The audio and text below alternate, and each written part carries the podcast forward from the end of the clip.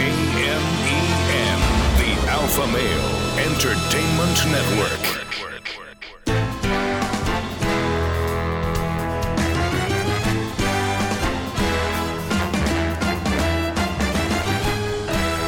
Broadcasting from Humidor 1A in the cigar city of Tampa, Florida. USA. Welcome to the Cigar Dave Show, weekly excursion into the world of cigars, spirits, and diversions. The cigar and pleasure friendly hotlines are open. 877 Dave 007. Now, fire up a cigar and pour yourself a cocktail. It's time for the General, Cigar, Dave. Once again, I am loaded with ammo. Ooh, wait a minute. I can't say that. That is politically incorrect. No, I am. Are we? Do we care that we're politically incorrect? You know the answer to that.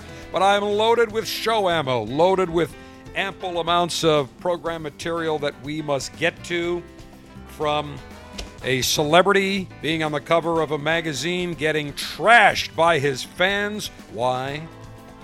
Because he has a cigar in hand. Some new cigars that are being released from Alec Bradley. A big ruling, interim ruling from a judge about proposed cigar warning labels. Have some great emails from several listeners I will get to. Boris Johnson met with Vice President Mike Pence last week. Couldn't get to it. We've got some audio there. A plethora of material to get to, as always. Long Ash greetings and salutations. A Long Ash snappy salute. Semper delectatio. Always pleasure. Long live the Alpha. Make America great again. Screw the enemies of pleasure. As always, I come to you from Command Center Alpha in the Cigar City, your global five star general and alpha male in chief. And once again, I am fired up. Oh, wait, can't say that. I'm loaded. Oh, can't say that. But we will anyway, because again, we are politically incorrect here. Tons to get to, a lot of items about Boeing. You know, we've been after Boeing for I don't know how many months about their 737 MAX or the 737 crap, as I like to call it. Boeing had a big test of their new 777X, their 777X. Didn't go so well.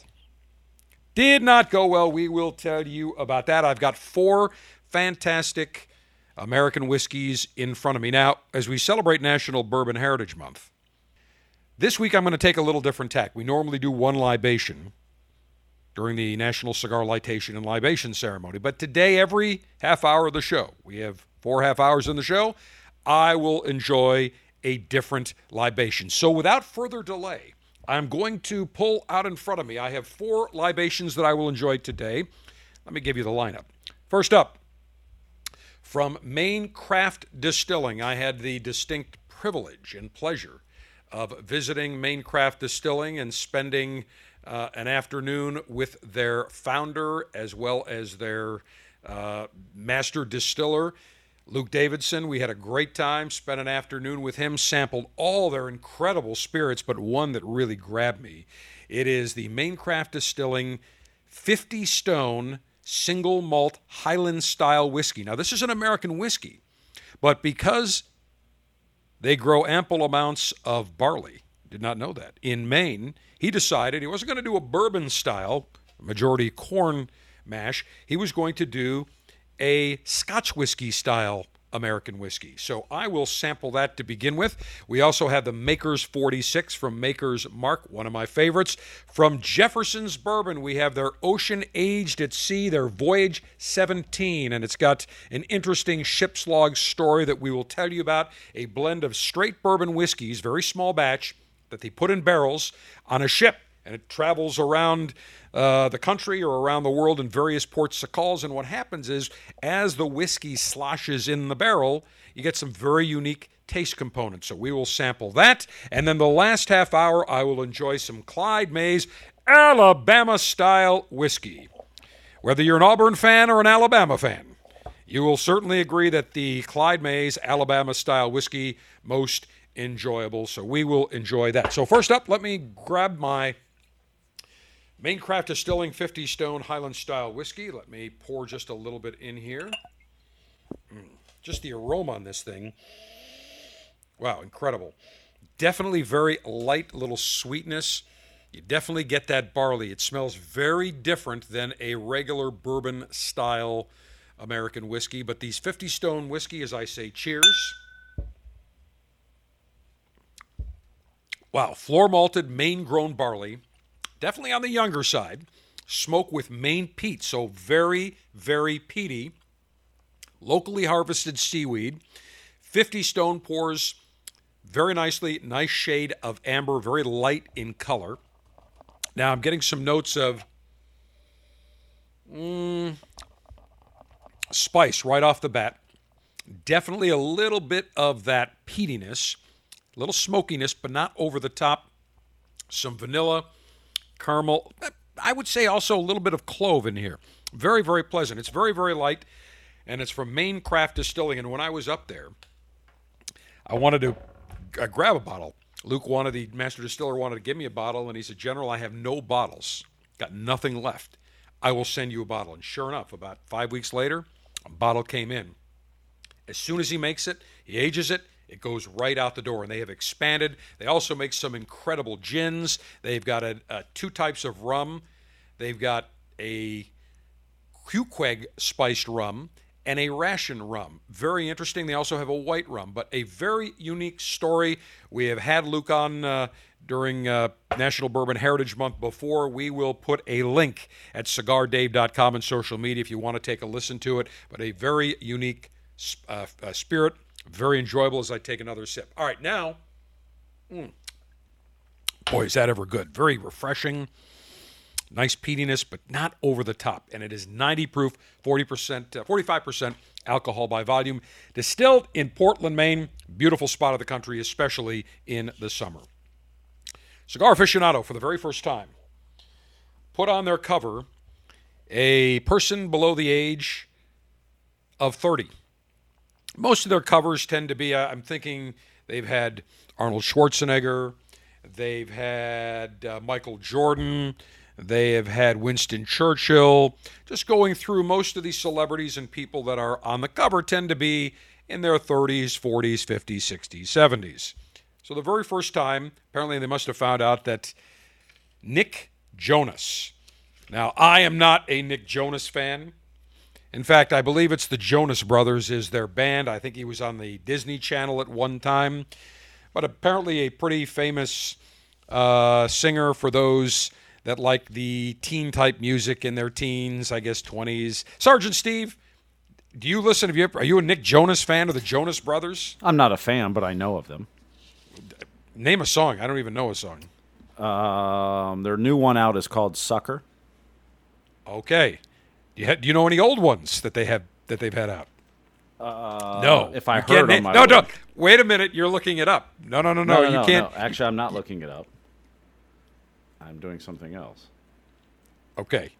The point being is, not a big Nick Jonas fan. I guess if you're a younger in the in your teens, 20s, you're probably more of a Nick Jonas fan. But he's pretty popular, and apparently he is a cigar connoisseur. So for the very first time, Cigar Aficionado magazine put somebody below the age of 30. And on social media, Jonas shared the new cover of the magazine, writing, First person under 30 to hold a cigar on the cover of one of my favorite magazines. So pumped about this one. Thank you, Cigar Aficionado magazine. Apparently, it's going to be on the uh, newsstands late this month. Well, is that the song? Yes. Let me hear it. Sergeant Steve, pump it up. Yeah, I'm feeling heat in December when you found me. Yeah, there's no way in, er, on earth I'm ever going to become a Nick Jonas fan after listening to the first 20 seconds of that song. You can kill it. I've heard enough. But there are many people that do enjoy his music. And as what do I say? It's all personal preference. If you are a fan, great. If you're not, so be it. Long story short, he's on the cover. Well, immediately a backlash ensued from many of his fans. Some of the replies on his social media feed gross and irresponsible as a singer and a human, raised knowing the health risks, but okay, said one of his social media followers. Another follower, since when is it an achievement to smoke under 30? Sad. Another follower, what about your lungs? Another one, I love you, but smoking kills. And it would be smarter for you not to promote such a thing and make it look cool because it's not. And they didn't say because, they use CUS. Cuz. It is because. Spell it appropriately. Apparently, spelling the additional five letters or whatever it is is too much. Well, it spilled over into The View. But before I we start playing what the members of The View, mostly all unhappy dames on that show, let me address some of the comments. Gross and irresponsible as a singer and a human raised knowing the health risk, but okay. There is a big difference between cigars, cigarettes, smokeless tobacco, and now vaping. Cigars are enjoyed like fine wine. We don't smoke cigars every day. We don't smoke five, ten cigars a day. We're not running outside of a building when there's rain or snow or sleet or hail going to light up because we need a nicotine fix. That's not why we smoke cigars. Cigars are smoked for the taste, the aroma, the relaxation. We don't smoke cigars for the nicotine. If that were the case, if cigars were consumed for the nicotine, you would see people running off an airplane, lighting up a cigar. You'd see them outside of buildings going to light a cigar. You'd see them in smoking areas outside of public restaurants or hotels, firing up a cigar. Does not happen.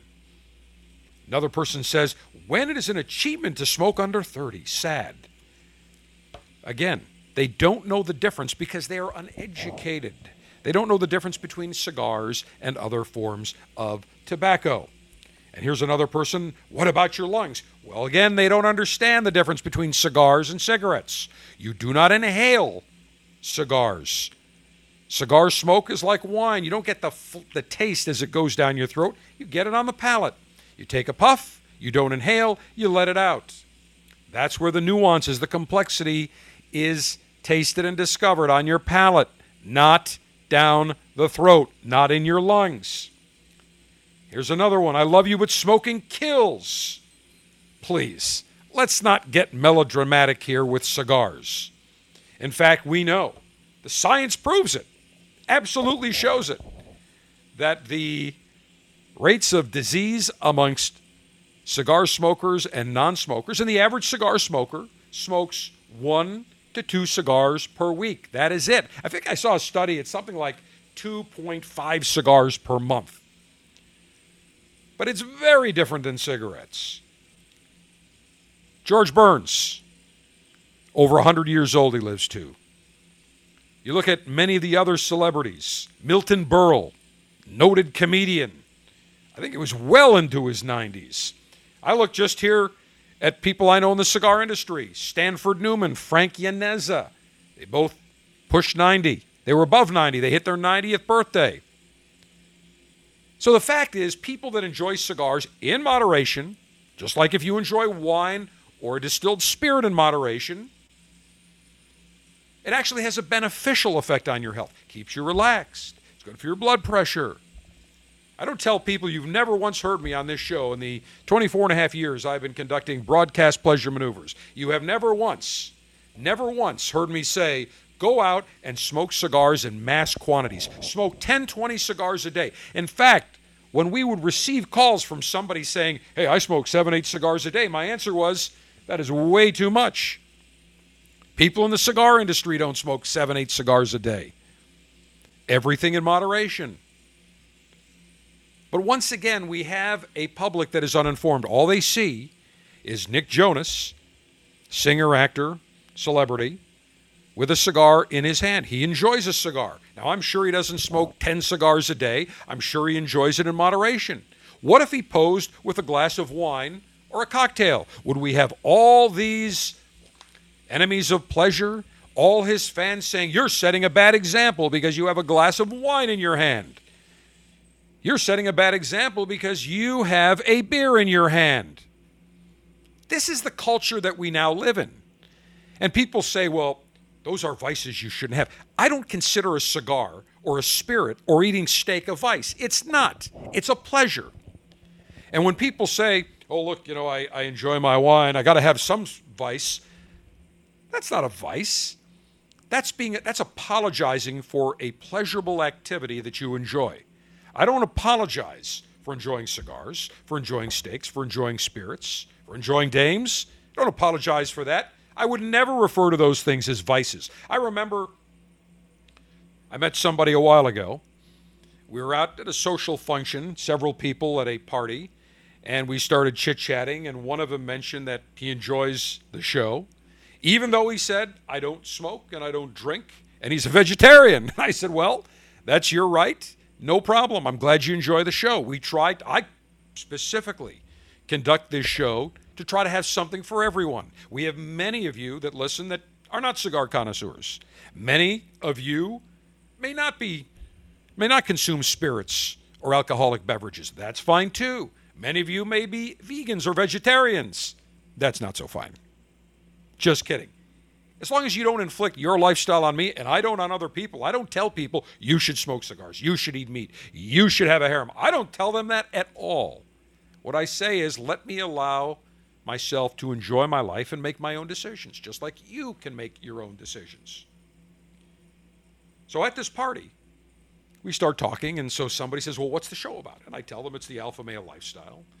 Tell them what we talk about. And of course, one of the guys looks and says, You are the man. I want to be like you. And then his wife nudges him and says, No, you're not going to be like that. At which point, the first thing I said was, This poor son of a bitch has got his nads have been taken from him. He has been castrated. Oh, by the way, I have a, sh- a legit story about toxic femininity involving male castration. I kid you not. We'll get to that later on. But the first thing I said was, man, and this wife, what he was a good-looking guy. She was nothing to look at. Plain Jane, no makeup, no rack. I mean, just looked old. She was probably she looked very matronly. I would say she was maybe early 40s looked like she was more like late 50s, early 60s. Just did not look good. And I, I kind of thought to myself, man, dump the wife, get rid of her. She's nothing to look at. She's inhibiting your ability to enjoy your life. What the hell are you waiting for? Change wives. That's what I thought. I would have told the guy that later on, too. But you could definitely tell there was some major whipping going on there. But she says, that's disgusting. Cigars and spirits and all that steak. And I said, what's disgusting about it? Well, the smell is terrible. I said, no, actually, the smell, the aroma is fantastic. You clearly are not well versed in good cigars. And then she said, well, all those spirits, that I, I don't believe in, in drinking. I'm not a big alcoholic uh, drinker. I said, great. I'm not telling anybody to go out and be an alcoholic. I'm just saying that these are life's pleasures, just like a steak, just like travel, gambling, dames. And the guy looks at me and says, you know, I think you got me interested. I think I'm. I haven't had a cigar in ages. I'm going to have a cigar, and uh, you know, wouldn't wouldn't mind having a, a nice whiskey to go with it. The wife looks and says, "The hell you will. You're not going to be smoking a cigar. You're not going to have a drink." The guy looked almost like he wanted to put his head between his tail, like he was a reprimanded canine. Again, I thought to myself, dump the wife. Long story short, a little bit later on, I'm at the bar. Who comes up to me? He does. And he says, You know, I really want, I'd, I'd love to enjoy a cigar and I'd love to enjoy a spirit. And in fact, you know, problem is, got the wife that she's kind of like uh, up my ass all the time. And I looked at him straight up and I said, Change wives. Dead straight. No, no smile. I said, Change wives. That guy replies to me, Trust me, I've thought about it more so lately than ever. And I looked at him and I said, You're an adult. I said, Does your wife work? No. You paid a mortgage in the house? Yep. She go out and ask you what to do when she goes shopping or with her girlfriends or travel? Nope. So what the hell are you asking her for? Grow a set. It's exactly what I told him.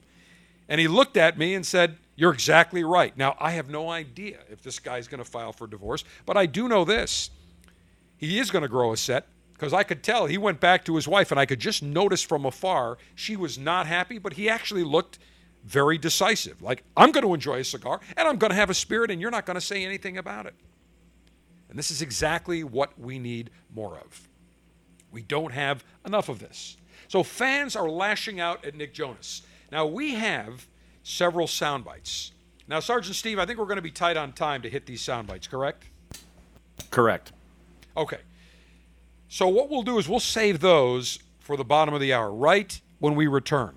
But suffice it to say, this story is exemplary of what we see from people that are not educated about cigars, about spirits, about us enjoying our lives. We live in a nanny state culture where the enemies of pleasure, these nanny do gooders, have this just explosive desire to dictate the terms of our consumption. And it's not anymore just cigars and spirits and steak. Now, all of a sudden, if you want to travel by air, oh, we're going to plane shame you. You drive in a car that has fossil fuel, we're going to shame you. This is nothing more than about control. Climate change, junk science, is not an existential threat to humanity. When people say, oh, we've got literally scientists say five, seven years, that's a load of nonsense. This is all about control. And what we are seeing more so than ever the last, I would say, 15, 20 years, are a small group of elected politicians and non elected bureaucrats that want to control our lives. When they have control, they have the power. Look at all these socialist countries. If they control the economy and they control consumption, they control you. As alphas, as educated Americans, educated worldwide citizens, because we have many listeners around the globe, we are smart enough to realize what exactly is taking place. So when all of a sudden these people start shaming a celebrity because he enjoys cigars, he's on the cover of a magazine without any knowledge, this is the brainwashing that has been taking place. Kids are getting brainwashed about cigars, about spirits, about meat consumption, now about climate. We'll play the sound bites from The View about this around the corner. The Cigar Dave Officers Club selection for September is the Plasencia Alma del Campo. This complex smoke is creamy with a touch of spice. The Plasencia Alma del Campo has notes of coffee and nuts while leaving a lasting impression on your palate. Want these cigars shipped directly to you each month? Log on to cigardave.com to join the Officers Club.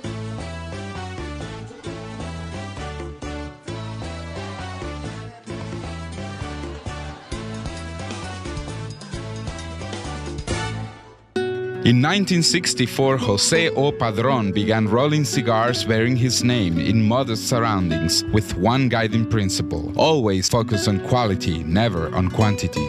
Nearly 40 years later, Padron cigars are recognized for their superior taste and majestic construction, the result of Padron controlling all aspects of the cigar making process, including planting their own seeds, growing and curing their own tobacco, and constantly supervising the rolling room. To Wall Street, it is called vertical integration. To the Padron family, it's called making great cigars. The Padron lines include the Padron 1964 Anniversary Series and the Padron Traditional line. All Padron cigars are wrapped in Nicaraguan sun grown Habano tobacco, available in natural or Maduro. Experience Padron. For your Padron retailer, call 1 800 453 5635. When Padron is on the band, Quality is a matter of family honor. Surgeon General warning tobacco use increases the risk of infertility, stillbirth, and low birth weight.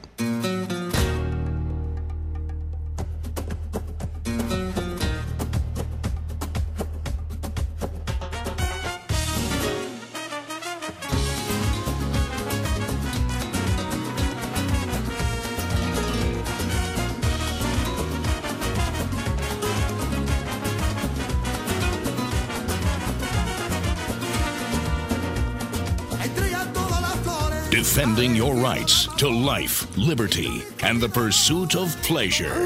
It's the General Cigar Dave. Now, if the Gypsy Kings were on the cover of a magazine smoking cigars, I'm all for it. Nick Jonas, not such a fan. But nonetheless, the point being is it should be no big deal because Nick Jonas likes cigars and wants to be is not afraid to be associated publicly with being a cigar connoisseur, but apparently some of his fans had some issues with it. On The View Wednesday with that lovely cast. Oh, jeez. Let's start off with Meghan McCain. I did not realize Meghan McCain enjoys cigars. Here's what she had to say about the Nick Jonas uh, issue being on the cover of Cigar Aficionado. Well, I put a picture of myself smoking a cigar up a few, like a week ago, like having, I didn't even know any of this was going on. And mm-hmm. people really have a problem with people smoking cigars. And my answer is John Boehner's answer. It's a legal additive that people do to relax. I'm a grown ass woman. He's a grown ass man. Leave them alone vices all the time anymore. Yes, no one's ever allowed to do any, no drinking, no smoking cigars, no fun. It's Trump's America. Leave him alone. He's married to Priyanka Chopra, living his best life. Now, I agree with everything she said. What's the problem? I do have an issue where she says I'm supposed to give up all vices. No, she should say these are pleasurable activities that I enjoy that nobody should apologize for. They're not vices. That's what I get that that angers me and perturbs me when people say, "Well, I got a few vices." Or I tell people, "Yeah, I enjoy cigars, enjoy spirits." "Oh, you got a, you got a lot of vices." I look at them I say, "No, I don't. Those are all pleasurable activities, pleasurable uh, pursuits for me. They are not vices. I don't apologize for that. And then they go and say, oh, you know what, that makes sense. Now, Sunny Hostin, also on there, talking about being a role model and what the his fans had to say. I've always had a problem with you know they, people idolize these folks and, yeah. and and they look up to them as role models and then when they do something that they don't feel is role model appropriate, then they come and they crash on them and then they want to cancel them due to this cancel culture that we all talk about. And that's exactly what we live in. Now, all of a sudden, if somebody makes a statement, now there is a an absolute double standard. If a liberal or Democrat makes a statement, somebody that could be somewhat uh, uh, disrespectful, or it could be a statement that is offensive, as long as they apologize, everything is fine. If it's a conservative Republican, no, no, no, no. We're going to cancel your show. We're going to cancel your your your uh, your life. We're going to cancel every every modicum of opportunity to earn a living. We are going to destroy your life, and we've got to get over that in this country. Look, there are things that certain people say where I disagree. They could be offensive, but if that's what they think, then fine. Let them think that. I always say, I like knowing who my enemies are. I'd rather have somebody be right up and tell me what they think rather than somebody say something behind my back. Always good to know who your enemies are. When somebody smiles, and believe me, I've worked for plenty of people long ago where they would smile at you and look and say, You are great, you're wonderful, everything's fantastic. And then three minutes later, when you have left the room, man, they've got a 10 foot long knife they're sticking right in your back or up somewhere else. You can spot those, uh, those people a mile away. I'd rather have somebody that's straight up and says, Hey, here's what I think, here's what I feel. Great, fine, no problem. I can respect that. But this is what we live in. All of a sudden, Nick Jonas has a passion, has a pursuit, enjoying cigars that many of his fans dislike. They don't agree with. So now all of a sudden, they've got to criticize him and, and, and threaten, I'm not going to buy your music, I'm not going to listen to you. So don't. Do it. Who cares?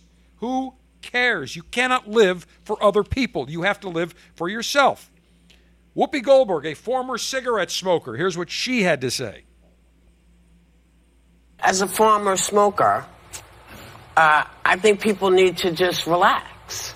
Go ahead and smoke. I don't do well, it Because, because, you know, listen, I know that, you know, smoking's not good for me. People find out for themselves what works for them, and you gotta let folks walk.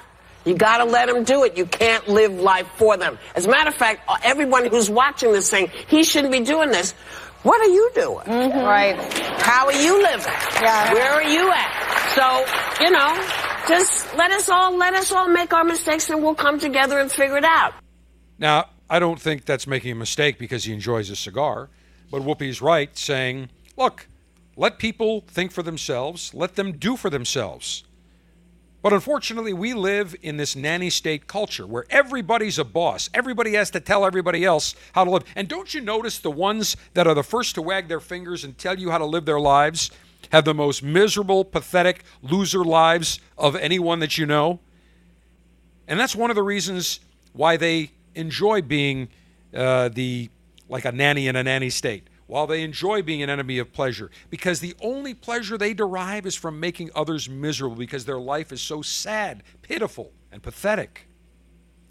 Last but not least, talking about sad, pitiful, and pathetic, and a real bow wow, woof woof as well, Joy Behar, one of the uh, last in the, uh, one of the, uh, there's five, I think, on The View.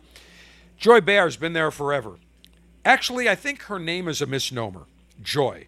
She should be renamed Misery Behar or Miserable Behar. She is always in a perpetual state of misery. She's miserable. She is nasty. She's uh, just beyond, beyond the pale of being civil. And how she remains on this show is beyond me.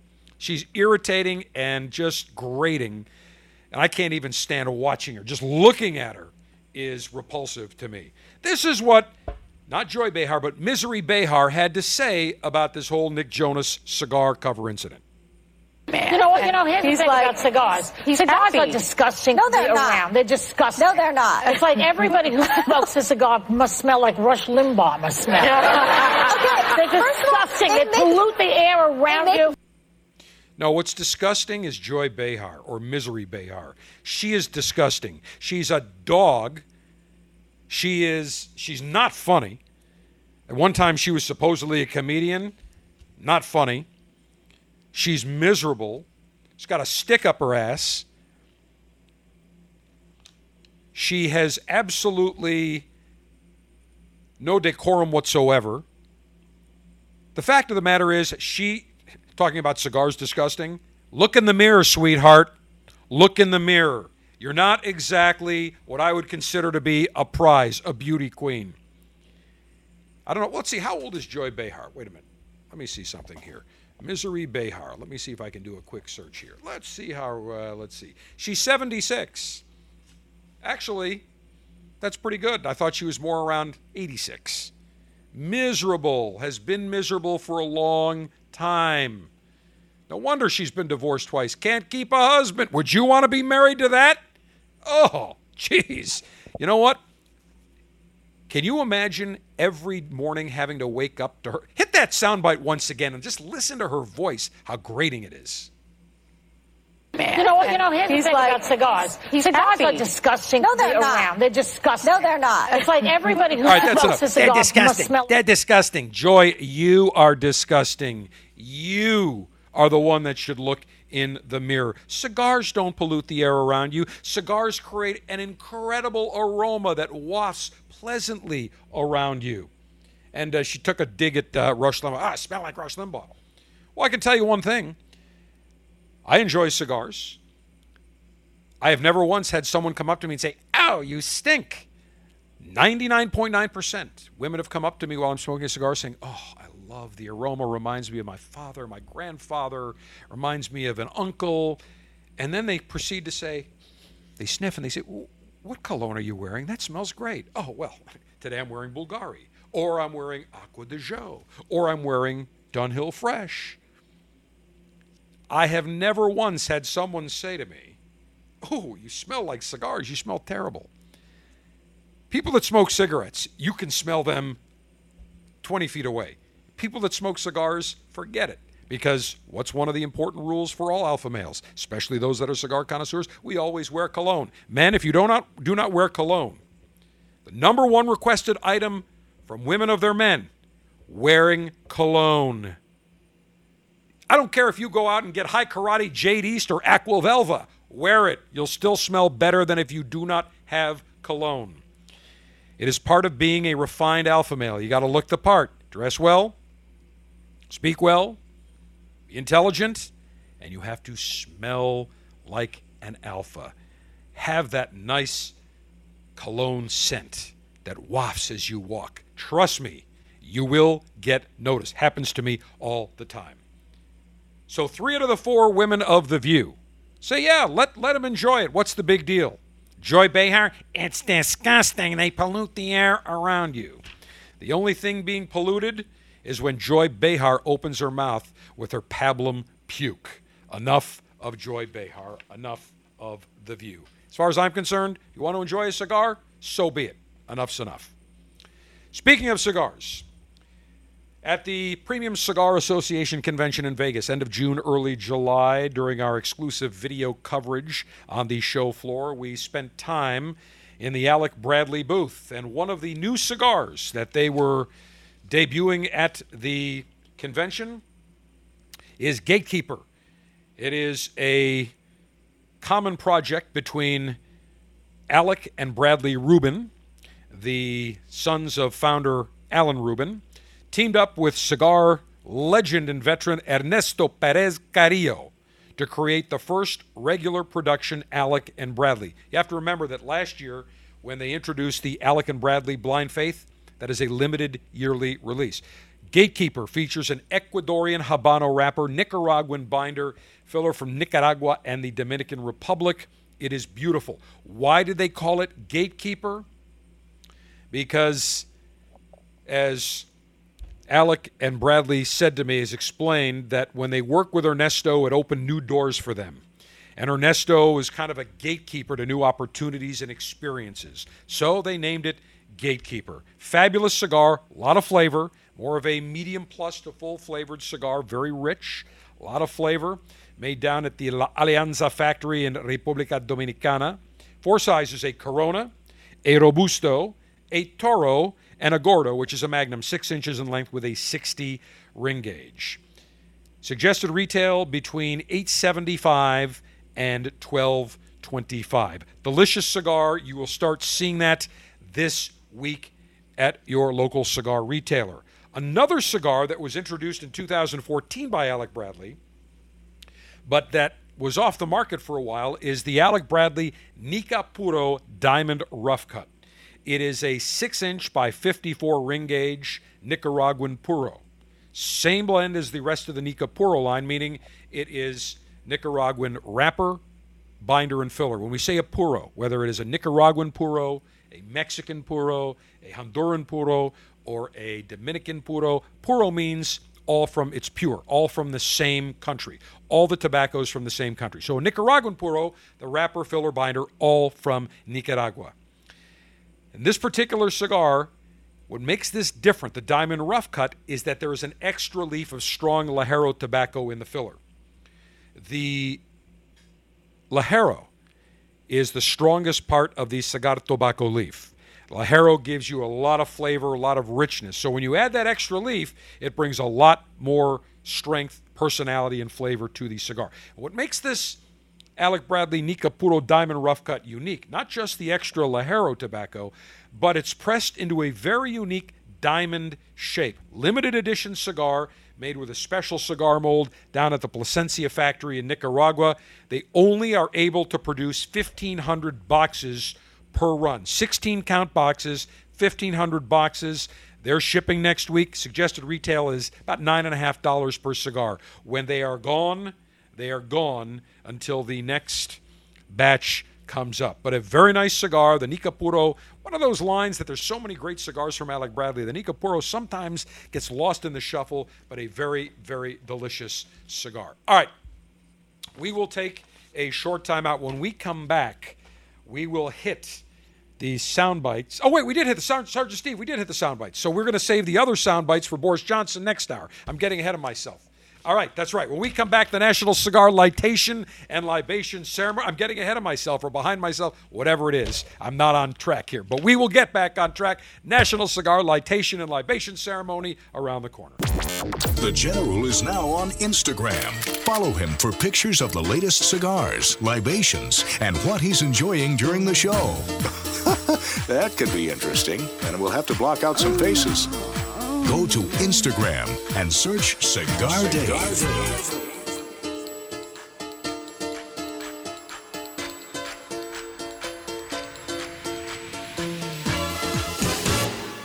America is under attack. Basic freedoms, privileges, and acts that we would normally take for granted are disappearing each day, including the simple ability to enjoy a cigar.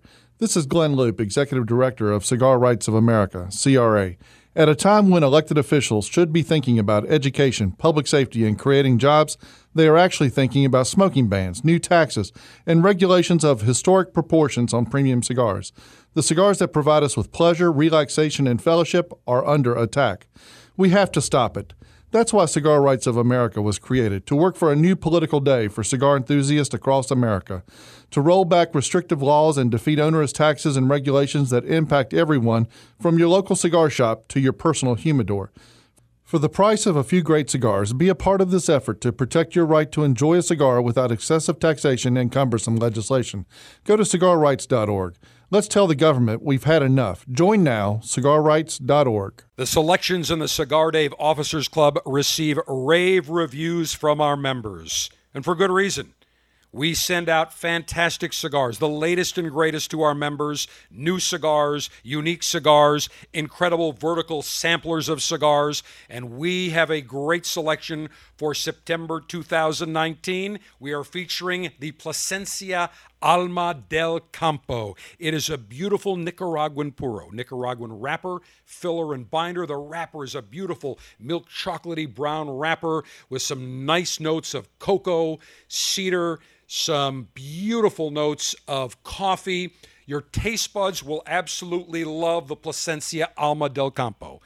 Become a member of the Cigar Dave Officers Club and get great cigars every month. Three great cigars like the Plasencia Alma del Campo sent directly to you. Go to cigardave.com, click on Officers Club, and join my Officers Club and enjoy great cigars.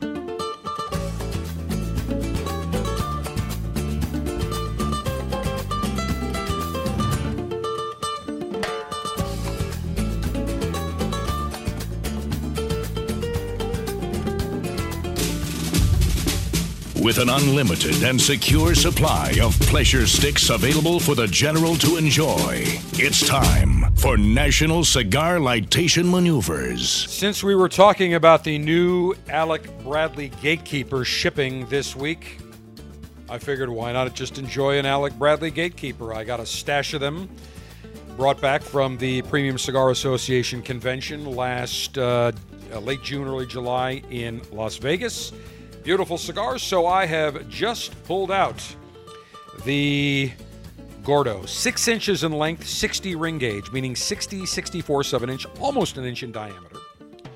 Beautiful cigar that is a collaboration, as I mentioned, between Alec and Bradley Rubin of Alec Bradley Cigars and Ernesto Perez Carrillo.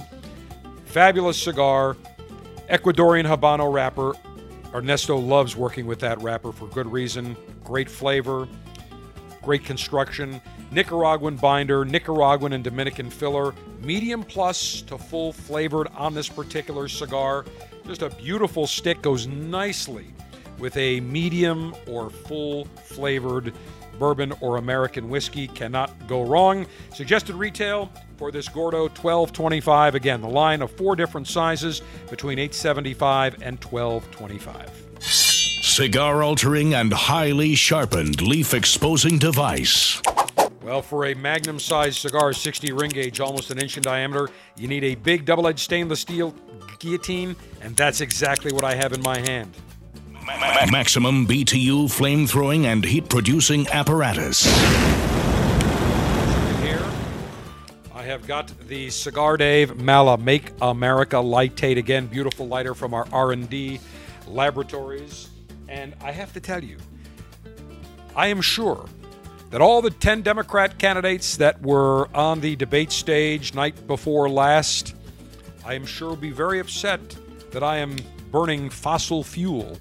Even though butane is very clean, it's a clean gas, they'd be very, very upset. And I just realized I am upset because, hold on one second, I need to get over here, right from my storage case, I'm out of butane. I just looked at the tank and it's got a nice big indicator on the tank. So I'm going to fill this up as we speak. Wait a minute. It's got a magnificent big tank on here. And I've got pure butane. You got to make sure it's purified. All right, I've got it filled up now. Now I'm officially ready to continue. Cigar, Cigar pre-lightation checklist complete. No faults detected. Area clear of all enemies of pleasure. Approval to go throttle up in three, two, one. Got one more cut here. There we go. Now I'm sure there's a reason I'm a five star general. If I was a private, I would have been nervous. My butane tank isn't filled. How could I allow that to happen? Fear not. Every good general has not only a secondary plan, but a tertiary plan. Not one, not two backups, a third backup just in case. Actually, I had two other lighters, but I really wanted to use my Mala. So I reached over, filled it, and I'm going to gently toast the foot of this beautiful Alec Bradley, or actually, the gatekeeper.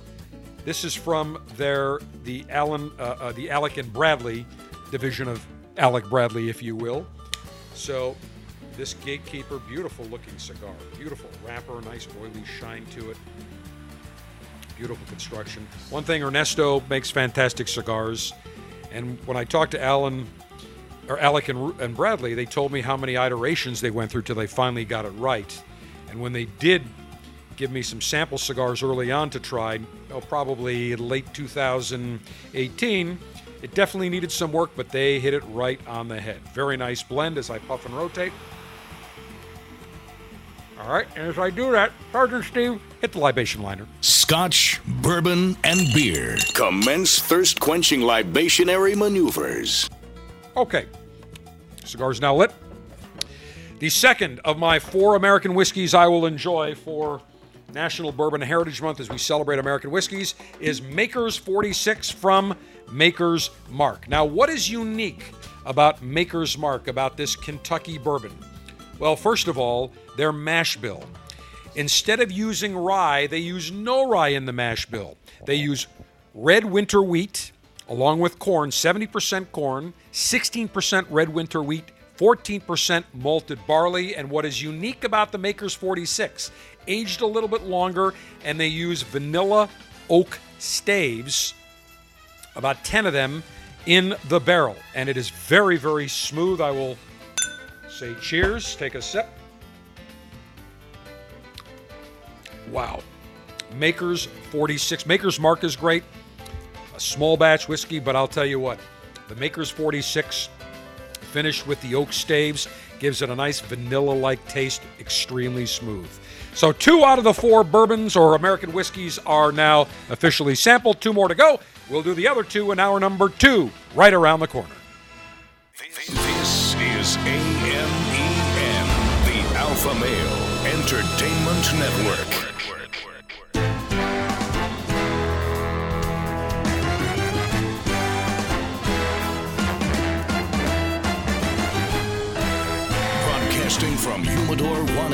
In the cigar city of Tampa, Florida, USA.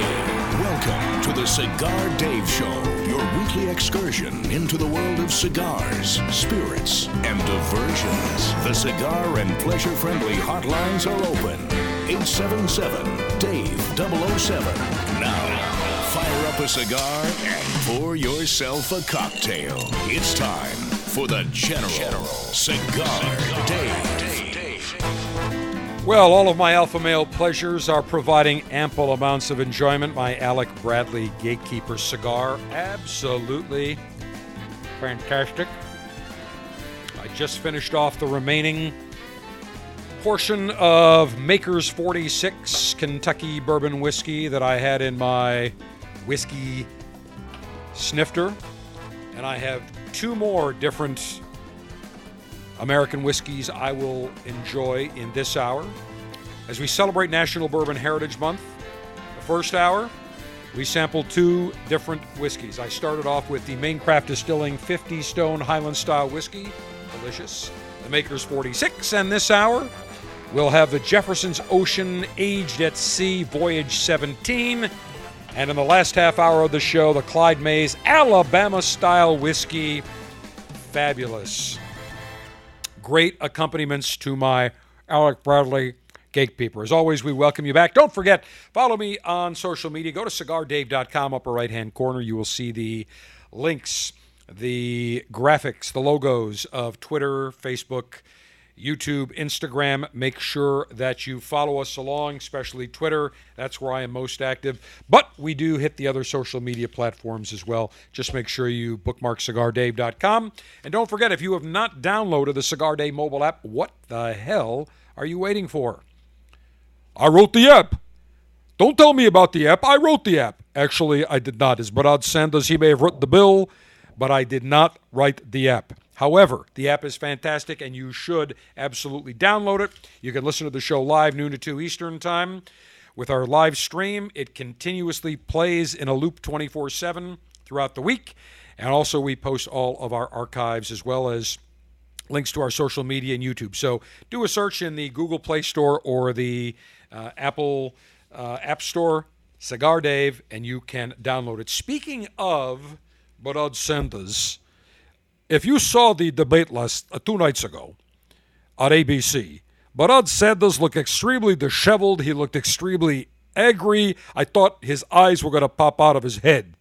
Sergeant Steve, did you notice that? I don't know if you caught that yesterday. I know that you were uh, involved. I think you were at the baseball game, the Rays game. But did you catch any of Bernard Sanders in the debate? Uh, yeah, he was going nuts. He were he was out of control. I mean, I understand that I think he had a cold or some sort of upper respiratory infection, but he was hunched over. I thought his eyes were going to come popping out. He was red. I mean, he was he was. And, and when they asked him a question, when Jose Jose excuse me, as Bernard Sanders, I have a problem pronouncing Spanish names. Jorge is Jorge, Jorge Ramos. Bernard Sanders cannot pronounce Spanish. He can pronounce New York, do a Brooklyn accent, but he can't do a Spanish accent. However, Bernard Sanders was asked a question by Jorge Ramos about would you criticize, would you call Maduro a brutal, brutal dictator? And of course, he kind of sidestepped the question, sidestepped the answer. But Bernard Sanders, instead of saying the guy is an absolute, just brutal, terrible dictator, he's a just criminal. He should not be in power. He ref- he did saying he was you know he was uh, brutal and that he was uh, inhumane, but he kind of stopped short of really giving it to him. Why? Because Remember, Bernard is a Democrat socialist, and he likes socialism, and he thinks Venezuela's great, running out of toilet paper, running out of food, food rations. And speaking of running out of things, in Cuba, because of the embargo and other uh, various um, sanctions against Venezuela, Cuba running out of diesel fuel. They are going to have to intermittently shut power off. And he said the uh, current president may as well be one of the Castros. But the current president of Cuba came out and said, We're expecting a shipment, I think September 14th or 16th, or uh, uh, maybe today was, or I think maybe later in the week, saying, But prepare, expect that we are going to have some shortages. That's great. Communism, socialism, what a great system. Works fabulous. But Bernie, man, I thought he was going to just explode, his eyes coming out of his head, everybody just kind of going after him. But overall, I, I, I get a kick out of all these people talking about the existential climate change. It's the number one challenge that we will all face. And Elizabeth Warren, I believe, stating something like it is the number one uh, uh, uh, item foreign policy item or some other nonsense. And I'm thinking to myself, let's eliminate every fossil fuel tomorrow. Let's say it could happen. How are you going to fuel airplanes? How are you going to fuel trains? They all talk about trains. Trains do not operate on nuclear power, and very few are on electric. Oh, and speaking of electricity, if you want to have trains running on electric, rechargeable batteries, and you want to have cars all being rechargeable electric vehicles, you must recharge them. What powers, what do you need in order to be able to recharge your car? You need power generation, electrical generation. You need to build, build more power plants. What do power plants primarily run on? Natural gas and coal. We have not built a new nuclear power plant in, I don't know, 25, 30 years. Coal being phased out. Natural gas is clean. We have more natural gas. In fact, I think I saw that last month we were the number one exporter, the United States number one exporter of oil in the world, beating Saudi Arabia. Think about that for a second. Think about that. Number one exporter. We're producing so much, whether it is oil, natural gas, that we're able to export and be the number one exporter in the world. Natural gas is clean, it's a clean, efficient fuel. But all of a sudden, they want all this electric powered cars, all these electric powered cars, but yet they don't address how are you going to generate the power to be able to recharge the cars. That's what they never tell you. And not one member on the panel of, uh, uh, uh, of, of any of the debate panels from the media says, wait a minute, let me ask you all a question. You want every vehicle on the road to be electrically powered, and you want to remove all fossil fuel vehicles. How are you going to power How are you going to recharge those? You need power stations. We'll have a massive toll on the grid if all of a sudden, what, 70 million, 80 million cars are off the road, replaced by electrically powered rechargeable vehicles? You think our electrical grid can handle that? We don't have the power generation stations to be able to handle that.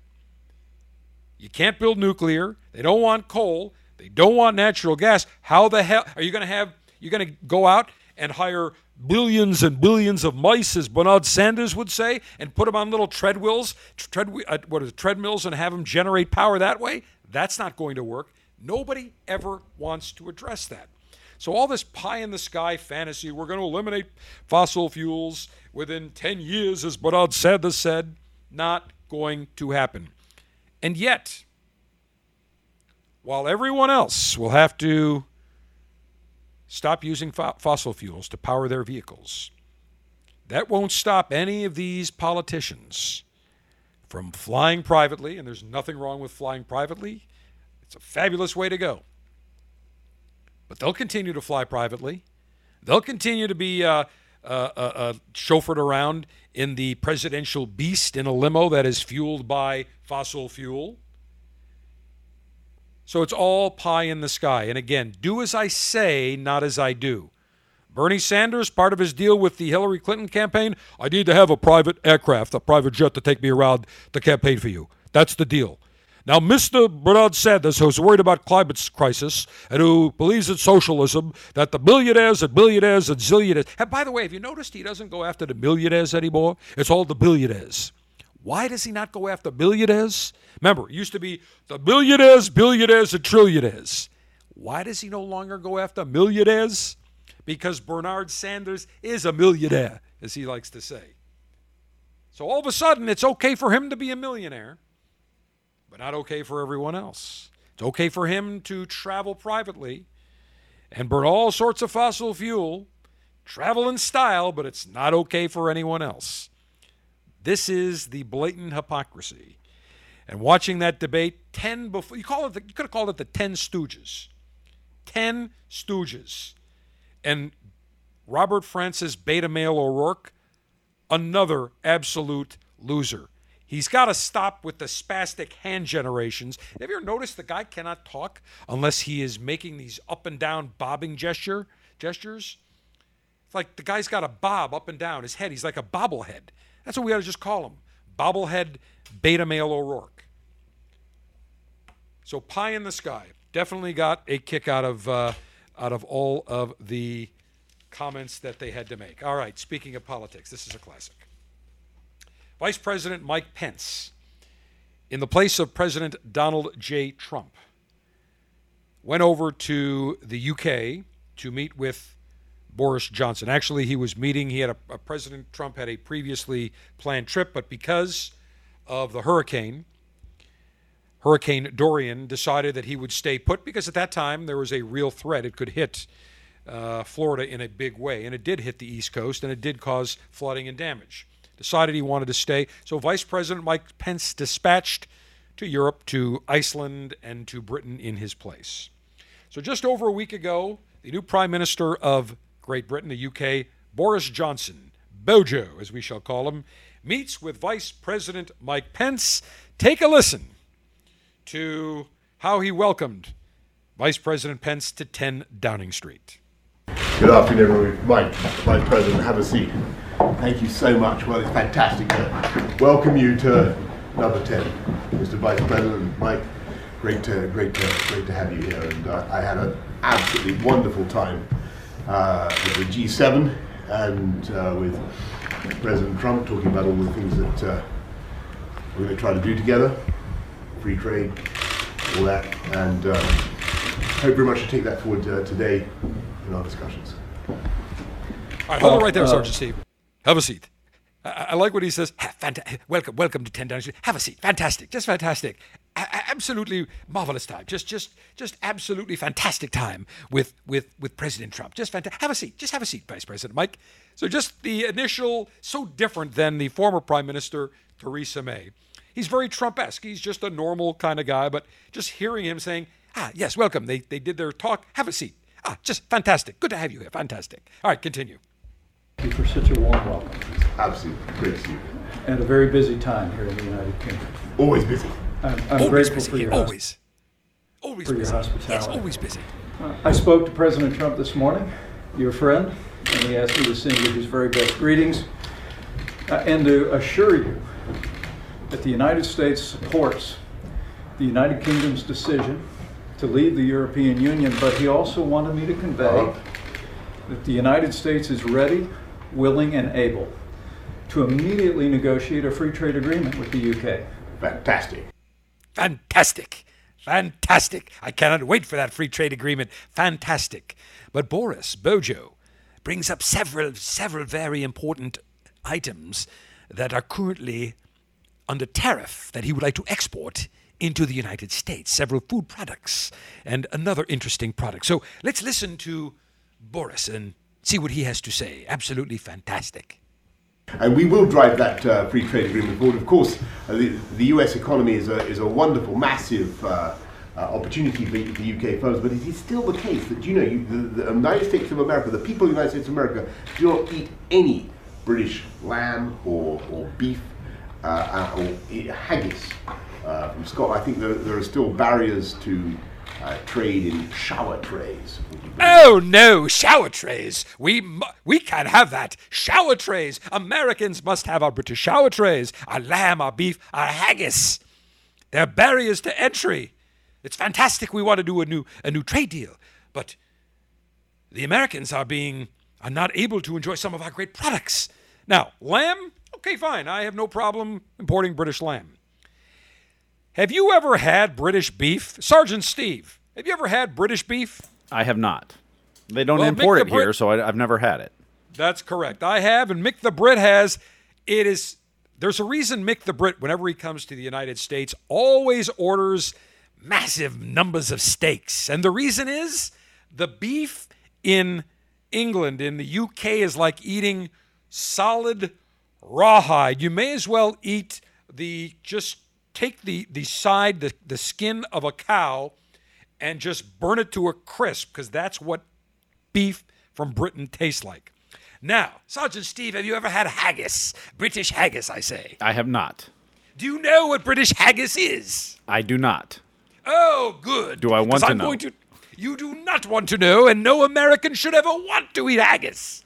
Haggis is a Scottish dish consisting of a sheep's or calf's offal mixed with suet, oatmeal, and seasoning boiled in a bag, traditionally one made from the animal's stomach. Now, Sergeant Steve, now that you know what haggis is, do you know what a calf or sheep's offal is?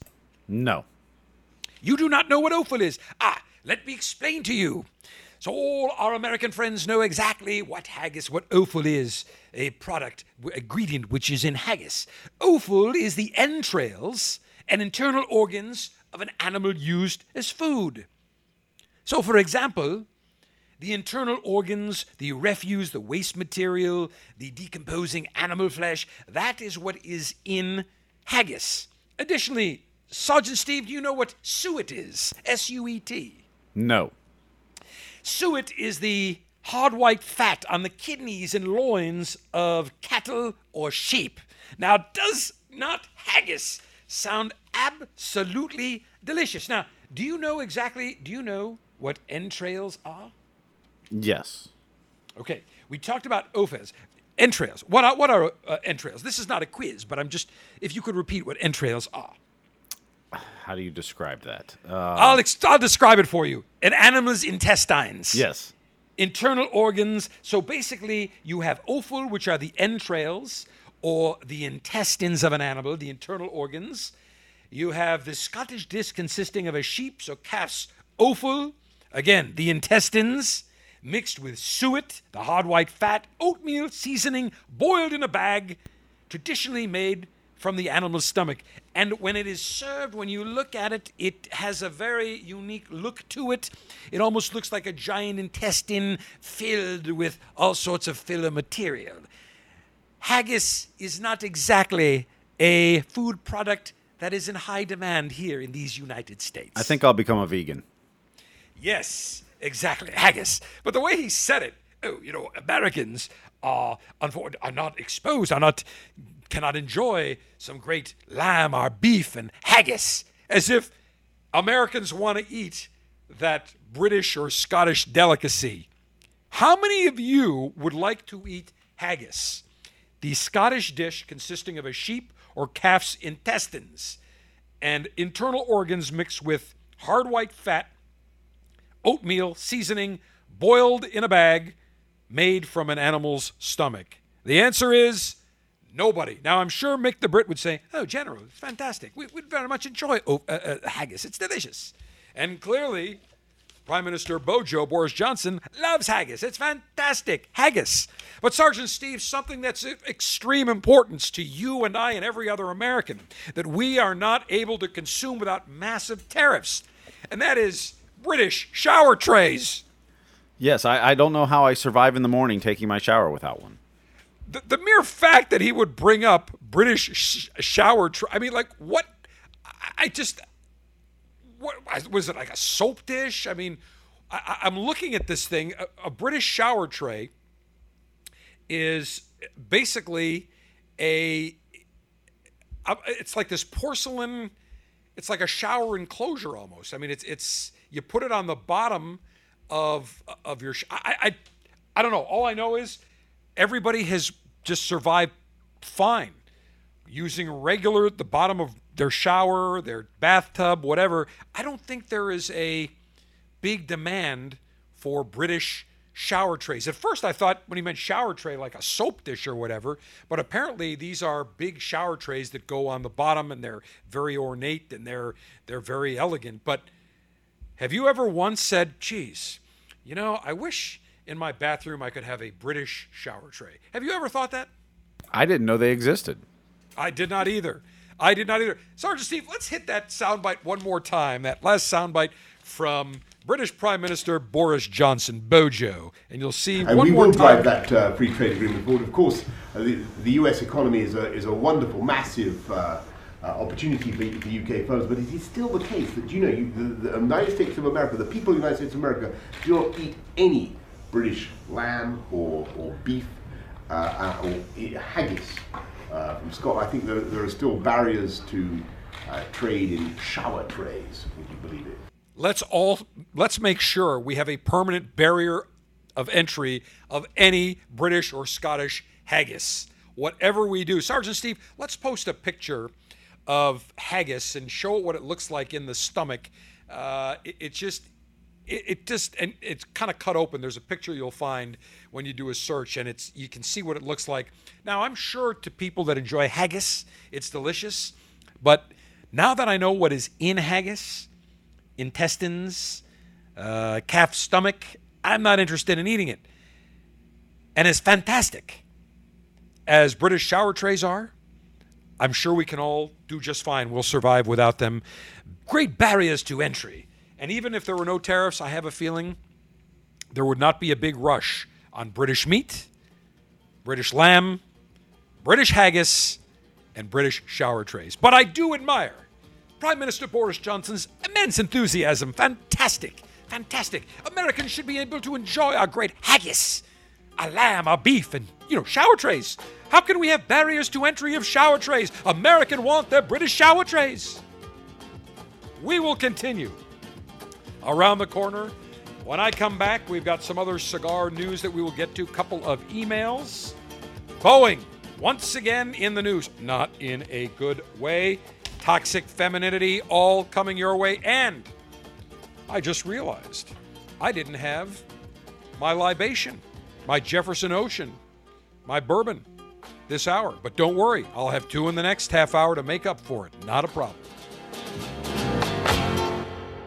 The Cigar Dave Officers Club selection for September is the Plasencia Alma del Campo. This complex smoke is creamy with a touch of spice. The Plasencia Alma del Campo has notes of coffee and nuts while leaving a lasting impression on your palate. Want these cigars shipped directly to you each month? Log on to cigardave.com to join the Officers Club.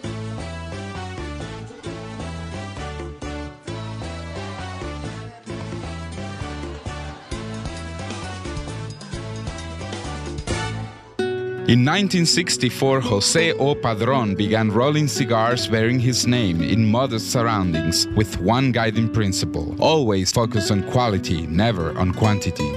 Nearly 40 years later, Padron cigars are recognized for their superior taste and majestic construction, the result of Padron controlling all aspects of the cigar making process, including planting their own seeds, growing and curing their own tobacco, and constantly supervising the rolling room. To Wall Street, it is called vertical integration. To the Padron family, it's called making great cigars. The Padron lines include the Padron 1964 anniversary series and the Padron traditional line. All Padron cigars are wrapped in Nicaraguan sun-grown Habano tobacco, available in natural or maduro. Experience Padron. For your Padron retailer, call 1-800-453-5635. When Padron is on the band, quality is a matter of family honor. Surgeon General warning tobacco use increases the risk of infertility, stillbirth, and low birth weight.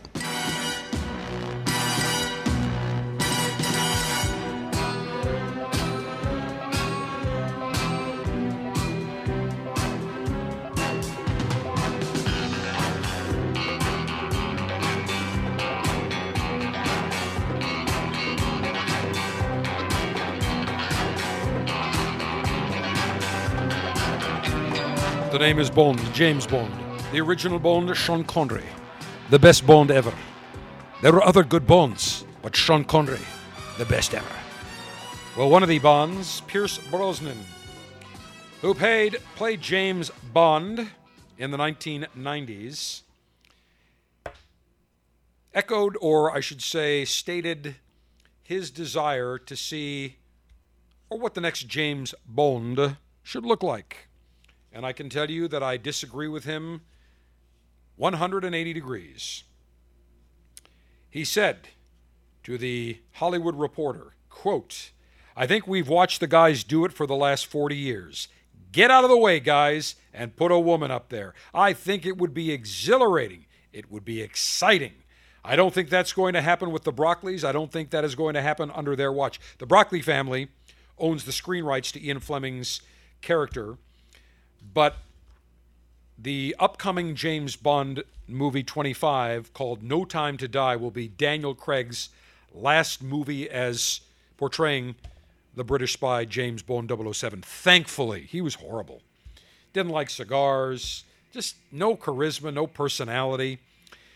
But now they're saying that in this hashtag Me Too movement, perhaps a woman, and there is there was word that a British actress, Lashana Lynch, could be named as a possible future James Bond, Jane Bond, whatever you want to call it, Jeanette Bond.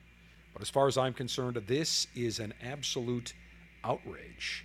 James Bond is a male, an alpha male, a womanizing male. End of discussion. I don't care what movement, me too, you two, us three, ten, five, I don't care.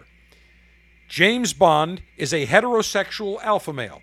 Now, if you want to come up with some other Bond type character, call it another name, maybe make it Agent whatever, 009 LGBTQ, I don't have a problem with it. But not James Bond. The Bond franchise, alpha male, heterosexual male, men. And I don't care what the ethnic composition or the color of the man is, but it must absolutely be a male, heterosexual who enjoys cigars, spirits, gamblings, uh, gambling, the alpha male lifestyle. You want to have a female to portray one of the MI6 agents? Great. Call it something else. But in no way, shape, or form should be should she be considered to be a Bond. End of discussion. All right, very quickly here. Of note to those of us that are cigar connoisseurs, one of the beautiful elements of being a cigar connoisseur is when we purchase a box of cigars. The incredible ornate artistry and craftsmanship. We look at the band, we look at the box. It's something you want to have on display. It is a very ornate piece of artwork. Women take old cigar boxes and make them into purses. It's a statement. Now, we know that the FDA has wanted to change the appearance and the size of warning labels on cigars, not only on the box of cigars, perhaps also on a band or a band that would be on the cigar. We have seen Canada, we've seen Indonesia, other countries where they have gone to a no artwork design box, meaning it has a giant warning label on the box. The cigars, the band is just a plain brown or black or white band with basic printing on it saying what the cigar is. So it would say it would say Arturo Fuente Florafina 858. It would say Romeo y Julieta Reserva Real. It would say Gurkha Real. It would say Alec and Bradley Gatekeeper. That's it. No design, no colors. That's not what we need here in the United States. The FDA has wanted to require premium cigar companies to put larger health warning labels on their packaging. But the FDA has not finalized the details of their own policy. And this has gone to court. The cigar industry has sued the FDA. And a federal DC federal judge made an initial ruling initially uh, or initial ruling 2 days ago. US District Judge Amit P. Mehta said in a court hearing on Thursday, or correction, Wednesday, that there's something unfair about the refusal of the FDA to push off the effective date of this new warning label rule while it mulls new evidence, making an industry expend millions of dollars to hurry up and rush to comply while the FDA could still change its mind. What has happened is the FDA has said, we want the cigar companies to put larger warning labels. They want at least 30% of the box. However, they have no rules on what it has to say, what size it has to be, what it has to look like. And during this process, where the FDA supposedly is thinking about various rules, they've also opened up a rulemaking on whether or not premium cigars should be excluded from certain FDA regulation. The FDA was given the authority to regulate the cigar industry or deeming the cigar industry in 2006. One of their major mandates, one of their requirements, they want the cigar manufacturers to put large health warning labels on the cigar box but there's no deadline. They don't know any of the specifics for the warning labels. So, how is a cigar manufacturer supposed to even meet a deadline when you don't know what the label should look like, what it must contain, what the size it must be? Basically, the FDA is saying you need to comply with this by a specific date, and that date is, I believe, early next year but we still don't have the rules done yet. And by the way, we want you to go and spend all this time and effort, even though you don't know what's supposed to be on it, even though you don't know what the size should be or what the colors should be. But we want you to prepare for it and spend money on designing it and implementing it, even though we don't have a date yet. How on earth is any company or are any companies supposed to be to follow a rule that is so ambiguous? And the judge came out and said there is something very unfair about the FDA refusing to push off the effective date. Now, think about this for a second. All the FDA has to do is say, look, we are evaluating whether or not we should even be regulating premium cigars or they should be given an exemption. While that's taking place, we are going to put on hold the warning label uh, agenda, the warning label uh, uh, inquiry, the warning label design, because we don't know if it's even going to be going to have to be implemented in the future.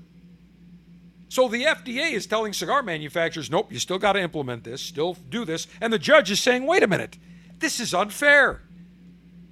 How are these cigar manufacturers supposed to, number one, comply when they don't know what to comply with? And number two, they may not even be subject to regulation depending on what the FDA and the administration decides after this public uh, comment period that is now closed on whether cigars should even be subject to FDA regulation. Now, the, F, the cigar industry has sued to block the warning. Two different cases involving the FDA right now that the cigar industry is suing them, both of which are, be, are in front of Judge uh, in the U.S. District Court for the District of Columbia. So there is a delay, or there will be a delay. So it's not a final judgment. The industry still awaits the final decision from the judge on whether or not it will get an extended deadline. He basically just said, Look, I think this is unfair. So we're still waiting for that. And this is the murkiness. This is the problem right now. Now, the only good thing that I hope happens here with all this vaping nonsense, I hope the FDA would come out and say, We've got bigger fish to fry. The cigar industry does not market their products to kids. They're consumed in moderation. They're not consumed as a nicotine delivery device. We overstepped our reach initially. We need to back up or do some things that are less impactful on the cigar industry. Wishful thinking, but I'm hoping that is indeed the case. So we'll see what the judge has to say because I'll tell you, having to put on these warning labels would be horrible, number one. And number two, how on earth is an industry supposed to comply when they don't know what's supposed to be on it, what the design is supposed to look like, what the size, when the FDA hasn't published any regulations, but then they're saying, no, we're not going to extend the deadline. Typical government bureaucracy. And it is all, it falls under the guise of the head of the FDA's Tobacco Control Division, Mitch Zealot Zeller, an absolute enemy of pleasure, son of a bitch, bastard bureaucrat who basically could care less about jobs, about people's right to make their own decisions, could care less. This man is an absolute zealot. He is an enemy not only of pleasure, he's an enemy of America. He's an unelected son of a bitch bureaucrat that thinks he has the right to supersede what an administration or what Congress. Do you know that many members of Congress, many representatives in the Senate, couldn't even get a reply from Mitch Zeller? His attitude was, I don't work for you. I could care less. That's the thinking in Washington. The bureaucrats, the deep state runs the government, they run the show. Zealot's got to be taken out, period. Removed from office. He is an absolute travesty how this SOB has remained at the FDA for so long is beyond me. He must be taken out, period. And when I say taken out, I mean physically removed, fired. Don't look into anything else. Although, uh, I mean, for that matter, just kidding. Just kidding. We know how people. But this guy aggravates me to no end. He aggravates those of us that are cigar connoisseurs. He aggravates the cigar industry. And he is unelected unelected. He's an unelected bureaucrat. And this is the problem. We thought the Trump administration would come in. Scott Gottlieb is the commissioner of the FDA who said the cigar regulations were overboard. You'd think the, the administration and the FDA would be able to corral this, this uh, prick and say, stop, enough's enough. You'd think the House and Senate the senators, the members of the uh, House of Representatives would be able to get answers from Mitch Zealot Zeller. Think again. Because the prevailing and pervasive attitude in Washington, the bureaucrats, the deep state run the asylum, they run the show. Senators come and go, but the bureaucracy stays. This is why they should be what President Trump is trying to do, drain the swamp, get rid of all the bureaucrats. They ought to move the FDA tobacco control, move them to Alaska to the northern edges, right across from the uh, border from Russia. I can see Russia from my office. That's where they ought to move them, like they move much of the FDA to the nation's heartland. Mitch Zeller is an absolute enemy, and I am fed up with him, and I know I've gone off the rails on him, but what he is doing to the cigar industry, an industry that does not market to kids, an industry whose products are consumed solely by adults, an industry that in no way, shape, or form places anything in their cigars, any nicotine, any other additives to hook people, doesn't happen. Again, cigars not a nicotine delivery device. But can you explain that? Can you rationalize with Mitch Zeller and the other bureaucrats at the FDA? The answer is no. I am beyond ticked off. I need to cool down. Final and concluding segment. Wait a minute. You know how I'm going to cool down? Wait a minute. I've got my, almost forgot. I've got my bottle of Jefferson's Ocean Aged at Sea, a blend of straight bourbon whiskeys, very, very small batch. And let me tell you about this unique whiskey. Trey Zoeller, the uh, co-founder of Jefferson's Ocean, of Jefferson's Bourbon. Initially, they had an idea way back. They wanted to start with an experiment: three bourbon barrels on one of Trey Zoeller's friends' ships called OCEARCH, which is does a lot of research around the world, in an effort to discover what would happen if you place the bourbon barrels on a ship subject to different weather, different temperature fluctuations, the salt air, the rocking, the motion of the ship, well, the initial Jefferson's Ocean Voyage 1 was a huge hit. I now have in my hand Jefferson's Ocean Aged at Sea Voyage 17. And let me tell you about this.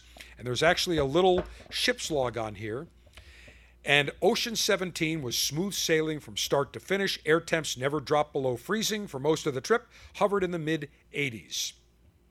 Downright balmy compared to voyages in the past, with the exception of rough water during three day passage from Melbourne to Fremantle.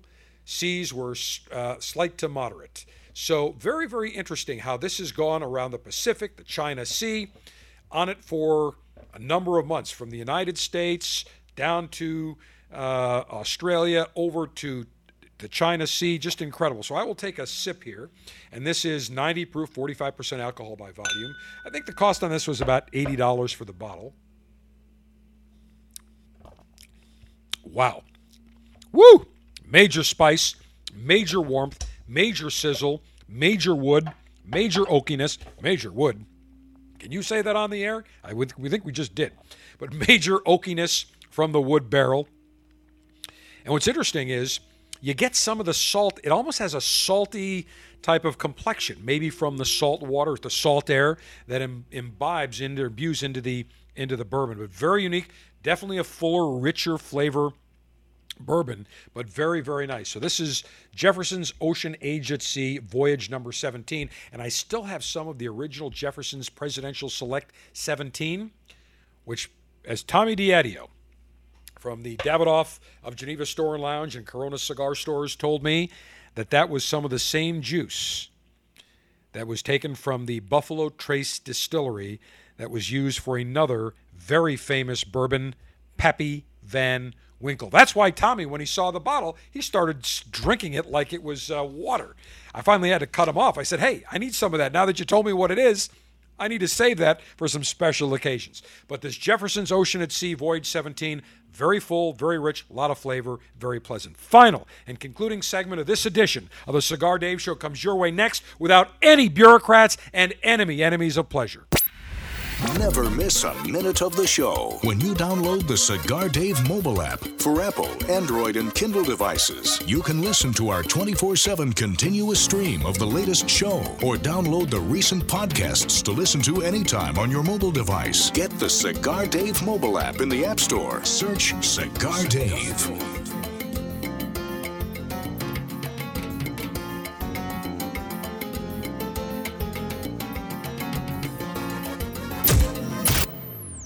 Hi, I'm Rocky Patel. After 15 years of hard work, I'd like to introduce you to the Rocky Patel 15th anniversary cigar made at our factory in Esteli, Nicaragua. This cigar showcases a beautiful, oily Habano wrapper from Ecuador. Fillers from Esteli, Jalapa, and Condega make up a rich, complex, spicy taste with a lot of full flavor. The Decade, another one of our masterpieces. Made in Honduras, beautiful Ecuadorian Sumatra wrapper with secret fillers. It received a 95 rating, one of the highest rated cigars ever in Cigar Aficionado. This medium to full bodied cigar is rich, complex, yet elegant and well balanced. 15 years ago, they thought we'd never make it in the business. 10 years ago, they thought we'd never last. Five years ago, they started paying attention. Now, we're right where we belong in your hand. So enjoy the 15th anniversary and the decade these cigars will deliver. The selections in the Cigar Dave Officers Club receive rave reviews from our members, and for good reason. We send out fantastic cigars, the latest and greatest to our members, new cigars, unique cigars, incredible vertical samplers of cigars, and we have a great selection for September 2019. We are featuring the Plasencia Alma del Campo. It is a beautiful Nicaraguan puro, Nicaraguan wrapper, filler, and binder. The wrapper is a beautiful milk chocolatey brown wrapper with some nice notes of cocoa, cedar, some beautiful notes of coffee. Your taste buds will absolutely love the Plasencia Alma del Campo. Become a member of the Cigar Dave Officers Club and get great cigars every month. Three great cigars like the Plasencia Alma del Campo sent directly to you. Go to cigardave.com, click on Officers Club, and join my Officers Club and enjoy great cigars.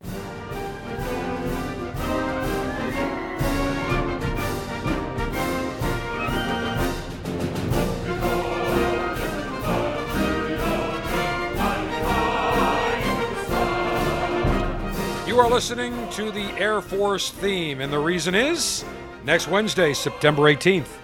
It is the United States Air Force's birthday. Founded in 1947, the Air Force celebrates its 72nd birthday. It can now, well, actually, starting seven years ago, could officially collect Social Security. But the good news is 72 years and still going strong in the wild blue yonder, and a very special snappy salute to all the airmen and women in the United States Air Force, doing us proud. All right, let me get to two final items here. Uh, let's see here. I talked about we've talked about toxic masculinity. We've heard this term, toxic masculinity. All I can tell you is, after Hurricane Dorian, when our Coast Guard men and several women as well went in to the Bahamas, risky weather conditions to save people, transport people via helicopter, via air to ho- hospitals over in New Providence and other places. Were they exhibiting toxic masculinity by going into harm's way? They were exhibiting what strong alpha males do, what proper alpha males, gentlemen do, and that is they were going in risking their own lives for the betterment of others. So forget what Gillette has to say about toxic masculinity. Examples of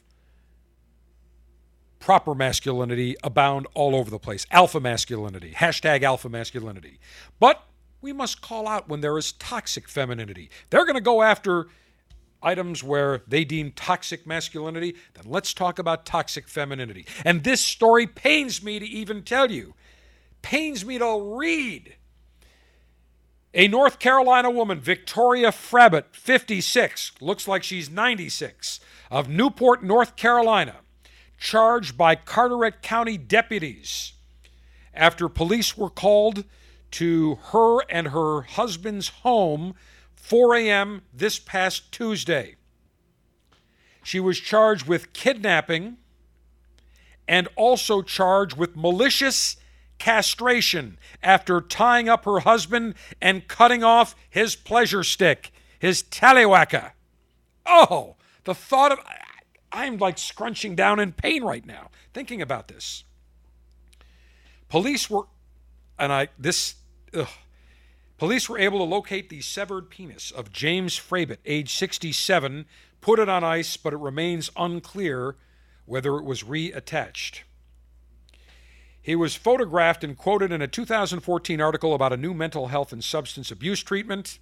He was identified as a peer recovery volunteer, commenting, There's lots of places you can go to be told what steps to take, how to stay clean, but establishing and using those tools doesn't work for everyone. Clearly, I'm not sure if he's talking about himself or his wife, but this woman ties him up. How does this guy allowed to be tied up? Unless she did it while she, he was sleeping or drugged him and chops off his pleasure stick. Here's another example of toxic femininity.